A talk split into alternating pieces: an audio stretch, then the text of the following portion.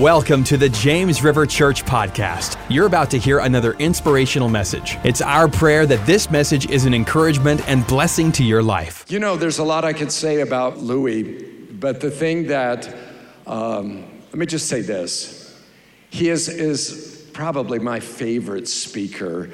Um, every time he speaks, and every time I'm around him, I'm challenged by his love for God I'm challenged by his love for people, and I'm challenged by his vision to do things to advance the kingdom of God. This, this last January, he filled the Mercedes Benz Dome in Atlanta, Georgia, with college students giving three days to have their lives changed by God in God's presence.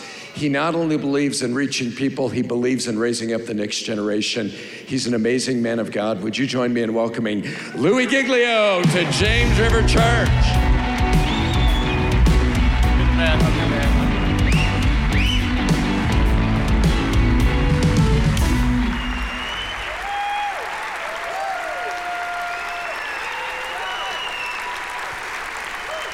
I, um, I love uh, coming to worship at this church. I love being in, uh, in this place. I love uh, Pastors John and Debbie.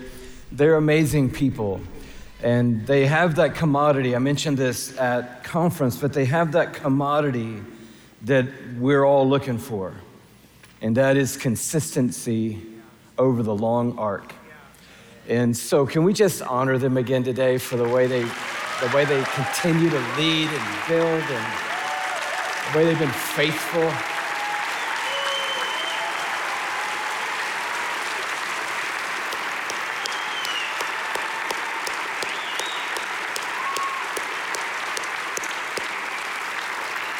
Last night, I just sensed God shifting focus for me. And I want to speak to somebody today who feels like life is crushing you. Let's just take a little quick poll. How many feel like, and, and you're not going to want to raise your hand, but please do. How many of you feel like you're crushing life right now? Show of hands. Thank, thank you. One person, two. Okay, that was a thumbs up. Okay, three people. Okay, so that wasn't the right question. Let me rephrase the question. How many of you feel like things are going good in your world right now? Show of hands. Really high. Great. How many of you would consider yourself to be more in the neutral zone? Not, not, not like things are off the chart, but things aren't really in the tank either. We're just kind of cruising. Neutral zone. Okay? How many of you would say, honestly, in front of the people in your row, I feel like I am in one of the low seasons of life right now? Can I see your hand? Okay, that's who this message is for. And if you're in a high season, this message is also for you because you know someone in a low season. And maybe you haven't known exactly what to say to them. Well, after today, you're going to know exactly what to say to them. And I'm also working on, because last night as I was working on this talk, I realized that I've never heard a message in church for what you do when you're in a great season of life. Every message is how you make it through the hard time how you make it through the valley, how you come through the storm, how you overcome the difficulty, how you're not going to be defined by your defeats. Those are the messages we hear. But then you got a guy, you know, who just sold Bitcoin at the right price and he's got a million bucks in the bank that he didn't have yesterday. His kid just graduated from high school who he didn't think was going to make it through the ninth grade, and he's feeling great about life. No one's ever preached a message to that guy. Here's what you do when God gives you the grace of abundance. So I'm going to work on that talk. I will come back and share that talk at some point for all the people that are just flying as high as you can fly right now. But today, God wants to speak to somebody who feels like life is crushing you. And I don't know who you are, but I do know that God knows who you are enough to kind of rattle me out of the lane I was in and put me in your lane today. And the text is coming from Genesis chapter 16, a story that many of us are very familiar with. And the story is a story of promise. God said to Abraham, I'm going to make you the father of a mighty nation. Now, this was obviously a setup for God because Abraham was old and his wife couldn't have kids. So, this was a God moment from the beginning. But Abraham, who's called Abram at this point, and Sarah, who's called Sarai at this point, decided they take a shortcut. God's not coming through, so we're gonna have to come through. Have you ever been there? God's not gonna work it out, so I'm gonna need to work it out. And so Sarai goes to Abram with this plan hey, I have this servant, Hagar, and I'll let you be with her, and she'll be the way that God answers this prayer. And so this is where we are in the story. Pick it up, if you will, in verse 4. He slept with Hagar, and she conceived. When she knew she was pregnant, she began to despise her mistress. And then Sarai said to Abraham, You're responsible for the wrong I am suffering. I put my servant in your arms, and now she knows she is pregnant. She despises me. May the Lord judge between you and me. And then he responds, Your servant, Hagar, is in your hands. Do with her whatever you think best. And then Sarai mistreated Hagar, so she fled from her. Verse 7 The angel of the Lord found Hagar near a spring in the desert. Anybody feel like that's where you are today? Circumstances went sideways. Things started happening in your life that you didn't have control over. Things have been done, things have been said, you've been mistreated. Times got hard enough that you actually now feel like you're alone on the run in the desert and that nobody understands what it feels like to you that life is crushing you. I want you to notice, though, where she was. She was in, in the desert by a spring. It was the spring beside the road to Shur. Now, that's just a little, I think, you know, one of those God things in the text. I don't think there's any like play on words here. It's S H U R, it's a place, the road to Shur. But if you feel like you're in the middle of the desert today, the first thing God's saying to you is right, right in the text. Maybe it feels like you're out in the middle of nowhere by yourself, but you're, you're on the road to Shur. And he said, Hagar, servant of Sarai, where have you come from and where are you going? Some of you are asking that question today. You're like, I don't know where I'm coming from. I don't know where I'm going. I don't know what is up. I don't know what is down. I don't know what's left. I don't know what's right. I don't know how I got here, and I don't know how I'm getting out of here. Anybody today that that's kind of where your reality is? That's where Hagar was. And this angel asked her, Where, where did you come from? And where are you going? I'm running away from my mistress, Sarai answered. And then the angel of the Lord told her, Go back to your mistress and submit to her. And the angel added, I will so increase your descendants that they will be too numerous to count. The angel of the Lord also said to her, You are now with child, and you will have a son. This was amazing news, by the way. No knock on the daughters, but this was an incredible word because it meant that Hagar was going to have a possibility of a future and you'll name him Ishmael. That name means the Lord hears, for the Lord has heard of your misery. Now, the downside is he will be like a wild donkey of a man. His hand will be against everyone, and everyone's hand against him, and he will live in hostility toward his brothers. But when you're in the condition that Hagar was in, you're really leaning into the good news. I'm having a son. I got an angel talking to me.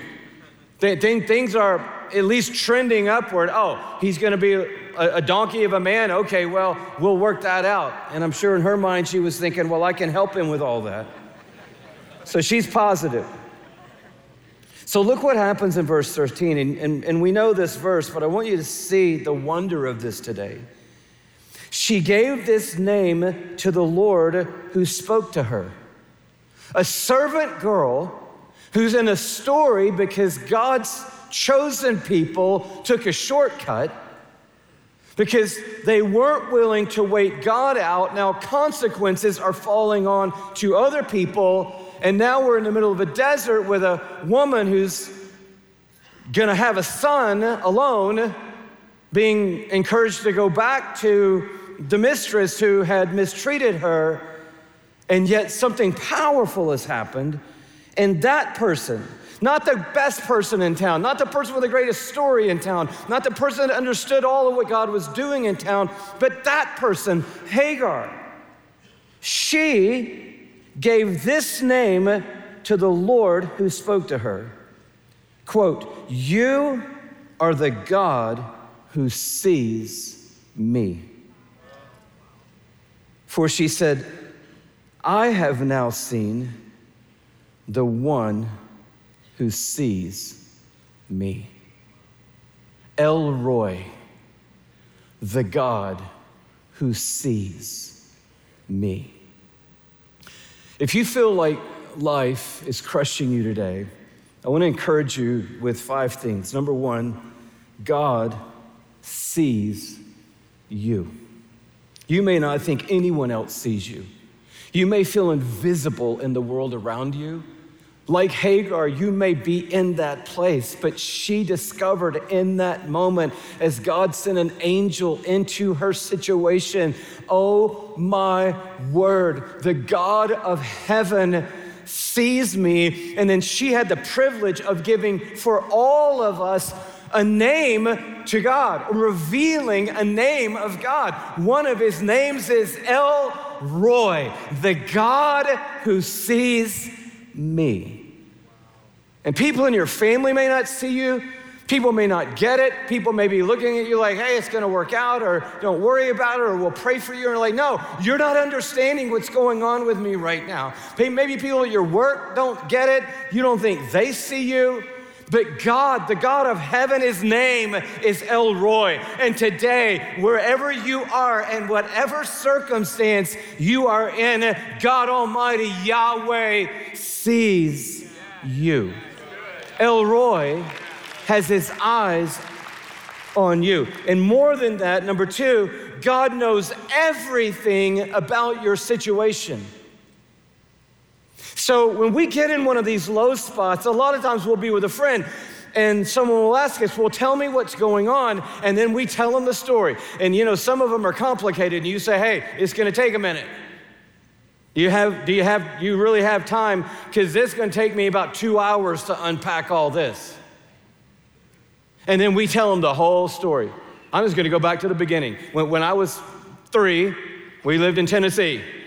And then they just start rolling you all the way up to the present so that you can be locked in on the story. But when El Roi came to Hagar on the road to Shur, he already knew the story. You're pregnant and you're gonna have, you don't know this yet, a son. And you haven't decided what you're gonna name him because you don't know you're having a boy yet.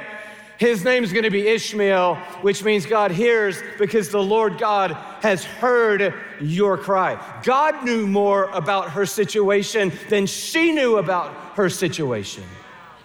And I want you to know today if you feel like life is crushing you, God knows everything about your situation.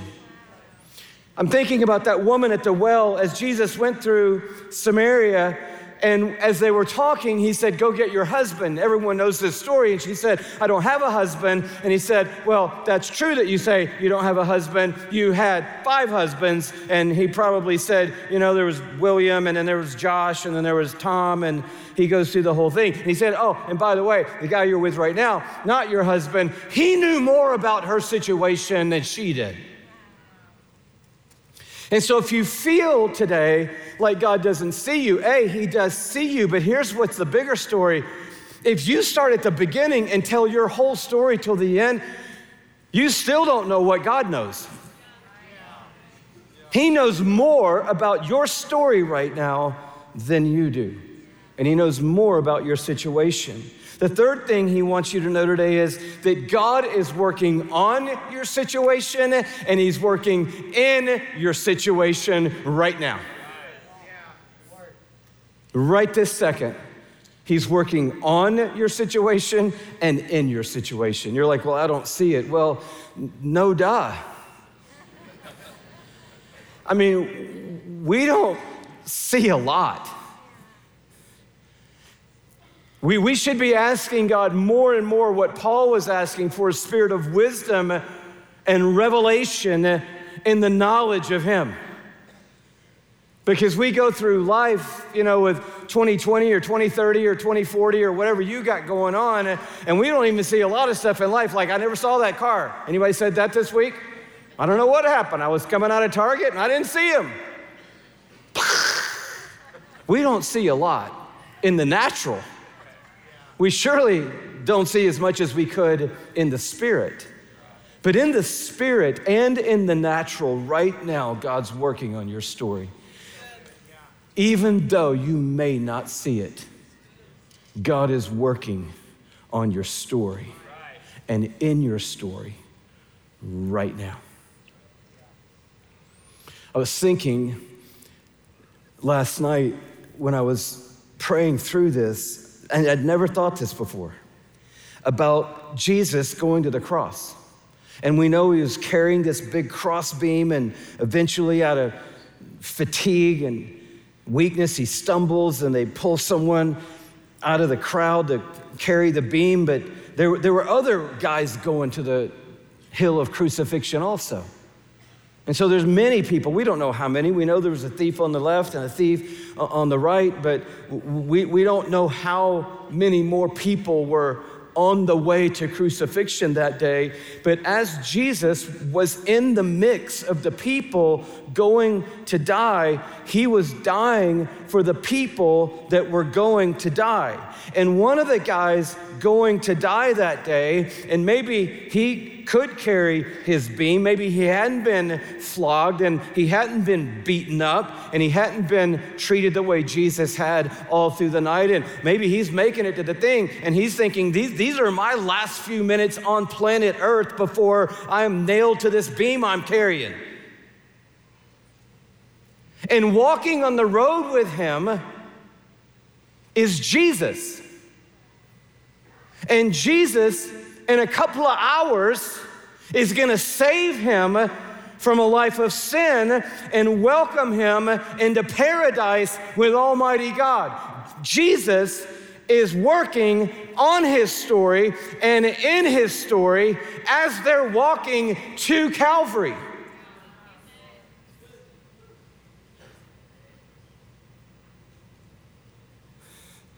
So that when he says, Remember me when you come in your kingdom, Jesus says, Today you'll be with me in paradise.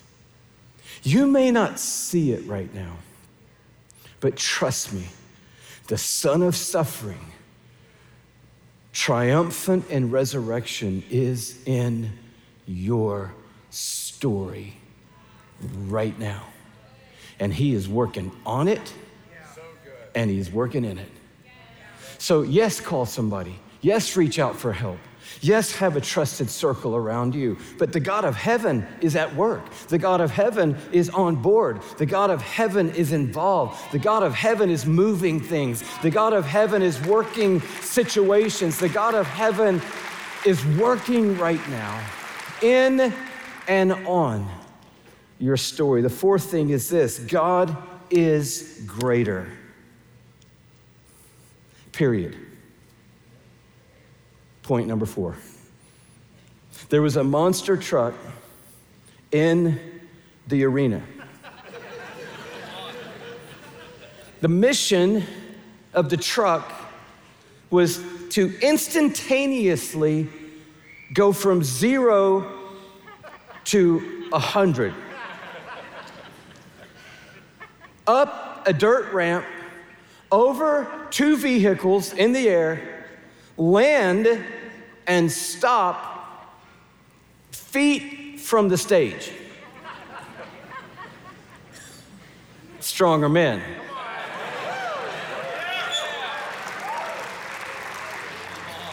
So they positioned the guests on the front row.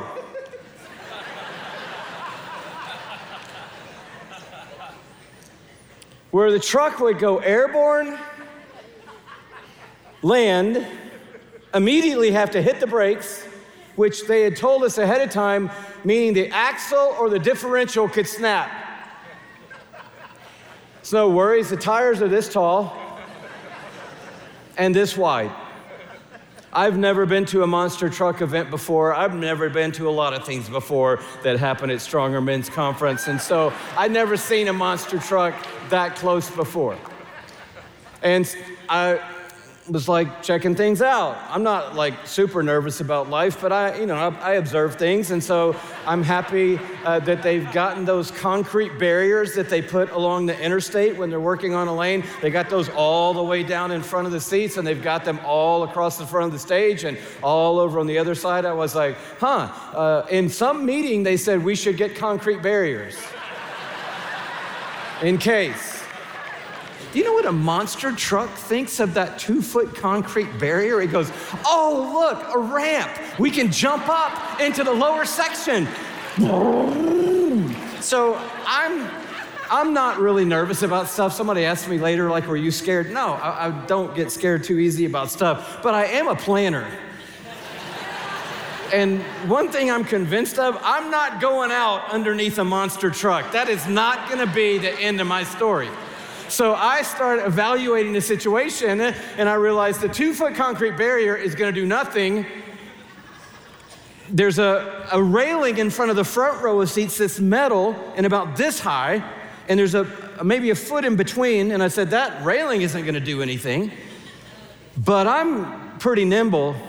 And if anything goes squirrely, I'm going down in there, down here, underneath the concrete barrier and the rail.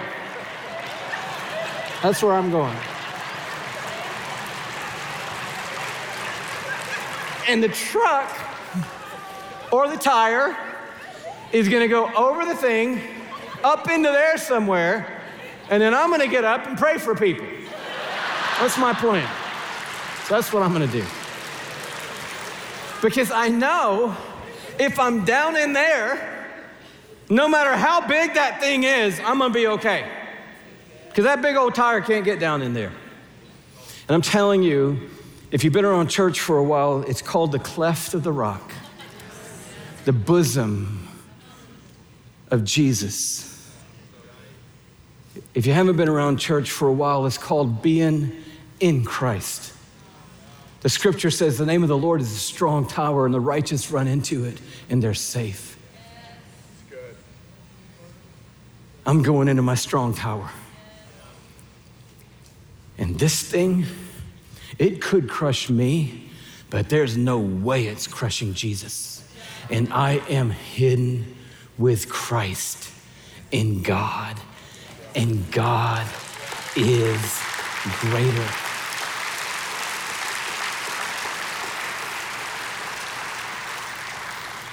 The last thing, the fifth thing, is I just want you to know, and I'm here to testify, that God will use your present situation in your future story for His glory. You're like, I don't like my present situation. Well, I, you know what? You can't change that, and nobody else can. You're in it. God can work in it. He, he could change it today. He might change it tomorrow. He might change it next week. We don't know how God works and when He works. He does miracles, and we don't know when He chooses to do this and that and the other. So your situation could change while I'm talking right now, or your situation could turn this way or that way.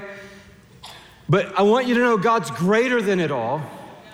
And I want you to know that more than that, God will use your present situation, even if you feel like life's crushing you, in your future story for His glory. It's gonna happen. He's gonna take where you are now and use it in a place you're gonna be in the future to give you the opportunity to bring glory to the name above all names. God has never promised that He will explain everything to me on this side of heaven, but He has promised that He will use everything that comes against me for the good of heaven.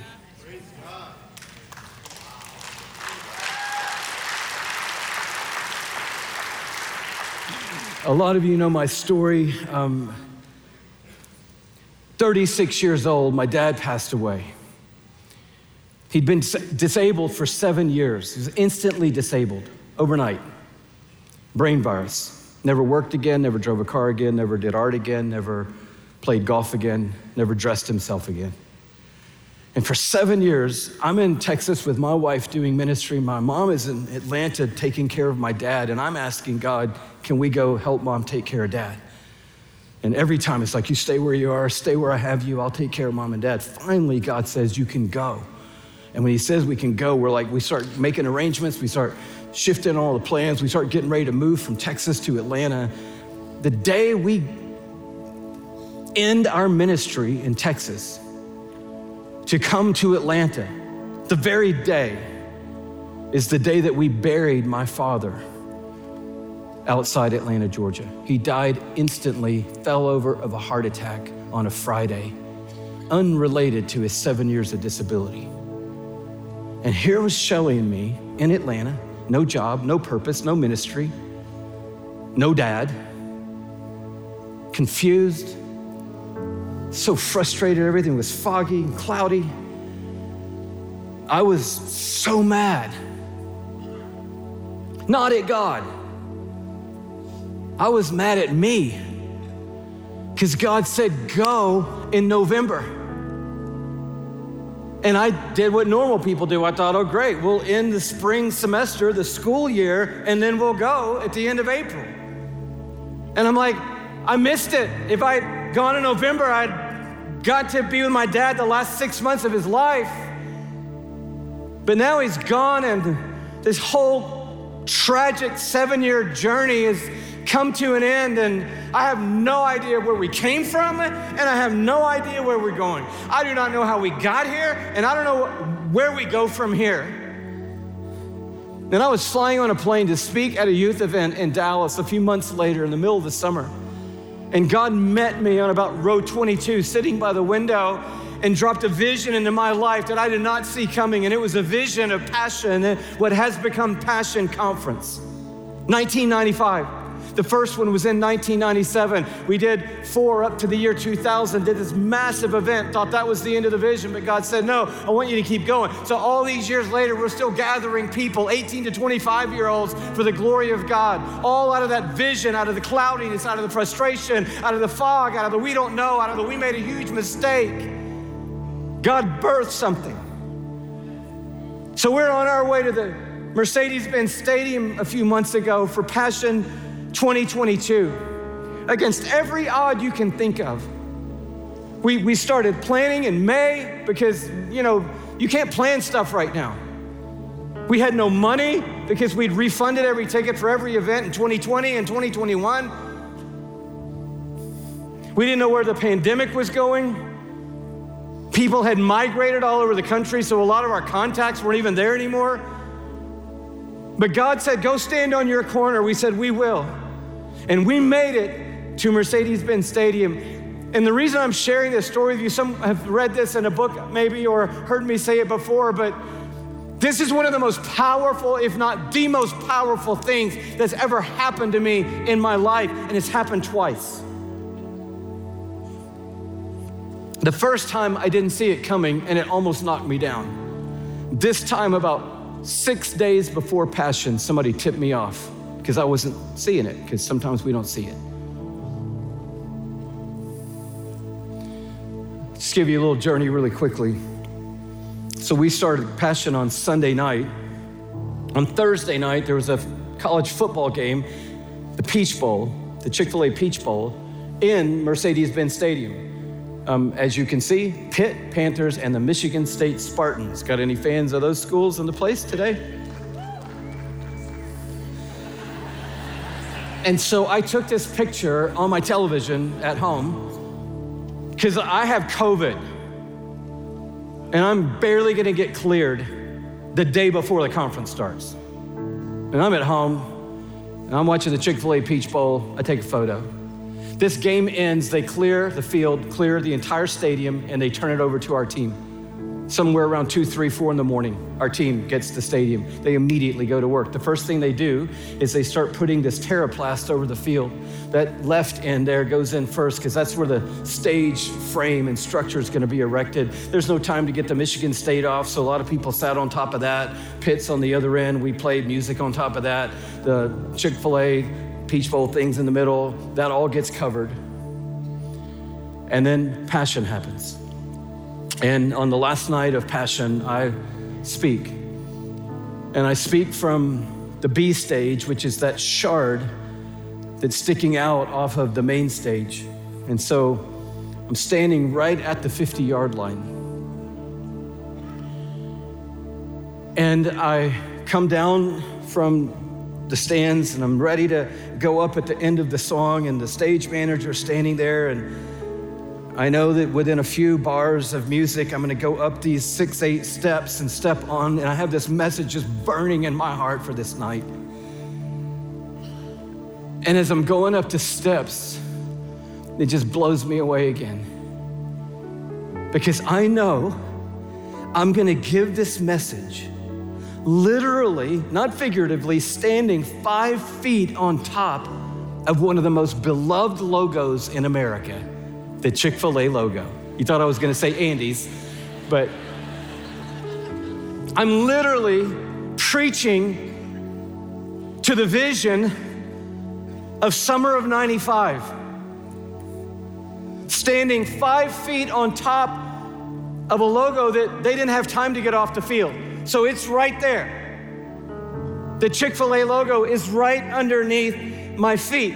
A logo that my father Louie Giglio created in 1964. My dad created the Chick fil A logo.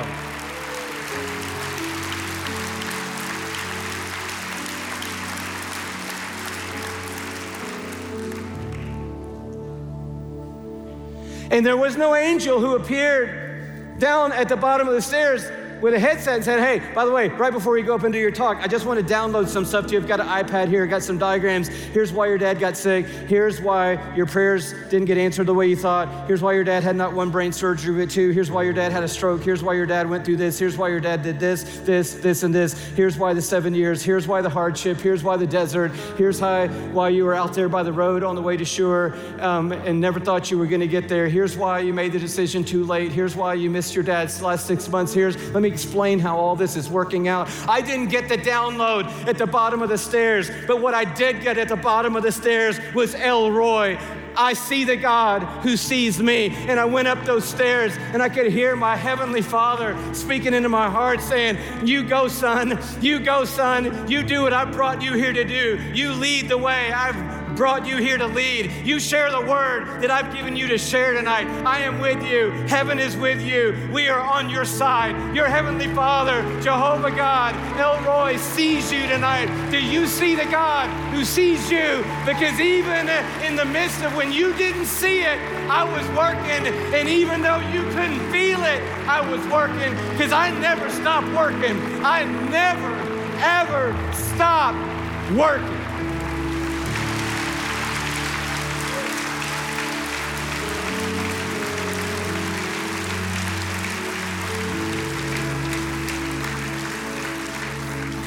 Telling you, people. Do you realize? Because you can't, I love this, because you can't say, what a coincidence. How many things had to happen for a dude to get to preach in a stadium on top of his dad's logo? How many things have to happen for that to happen. And I'm telling you, God is promising you right now, I will use your present situation in your future story for my glory. El Roi.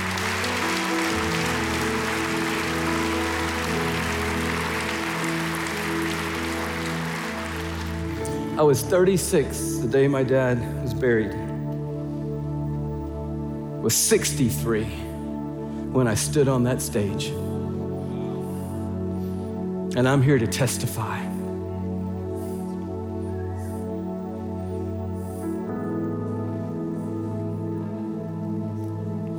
I wonder, is this word for anybody here today? Can I just see somebody? Is this word for somebody today?